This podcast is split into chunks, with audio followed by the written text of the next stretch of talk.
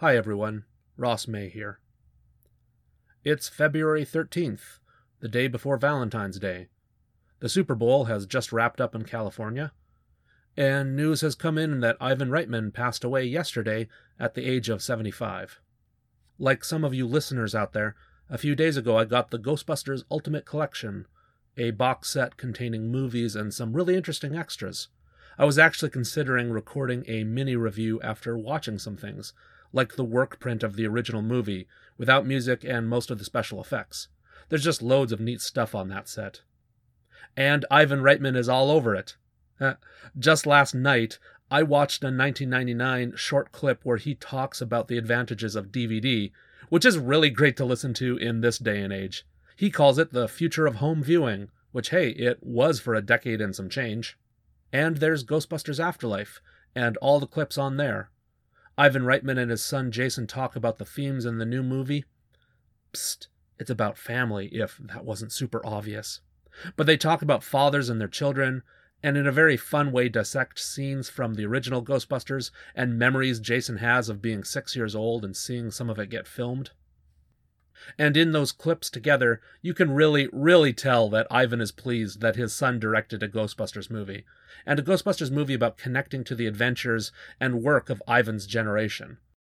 I don't know if there's a right time for any of us to go, but you can tell it's super sweet that Ivan got to see Ghostbusters Afterlife. He probably loved seeing his son work and his friends show up even more than the actual finished film. I could go over Ivan Reitman's biography, born in Czechoslovakia in 1946, immigrated to Toronto with his parents who survived the Holocaust. He had two sisters, made friends, many of whom wanted to make movies together. When you boil his career down to its bare essentials, that's really what he did, by the way. He made friends with people who all wanted to make funny movies together, so that's what they went ahead and did for the rest of their lives. There are write ups online. If you'd like, you can listen to my episode 0 podcast from 2019. Oh, what you can really do if you've never seen it is search for Reitman and Orientation, and you can watch his first student film from 1968. Ivan Reitman got to make comedies, see his kids and grandkids grow, and I think that's wonderful. His family donated land that became the Bell Lightbox, the home of the Toronto International Film Festival. I know he was very proud of that, donating land that his parents used to own as a car wash. And we can all continue watching his films. I'll continue going through Ivan Reitman's films here on the podcast.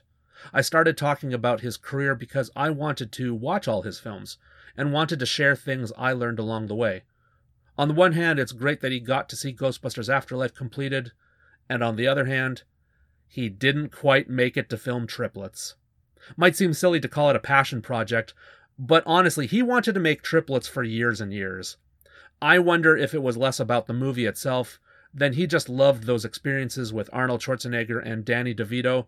He just loved those times together, and I think they all wanted to recapture that. The production was all in place for later this year, so we'll wait and see if Triplets is going to stop production, or maybe someone else will fill in as the director. So thank you for everything, Mr. Reitman. I can't think of a much better life than his, just wanting to be with friends, be creative, and laugh a lot. You know, I bet we'll all see each other on the other side.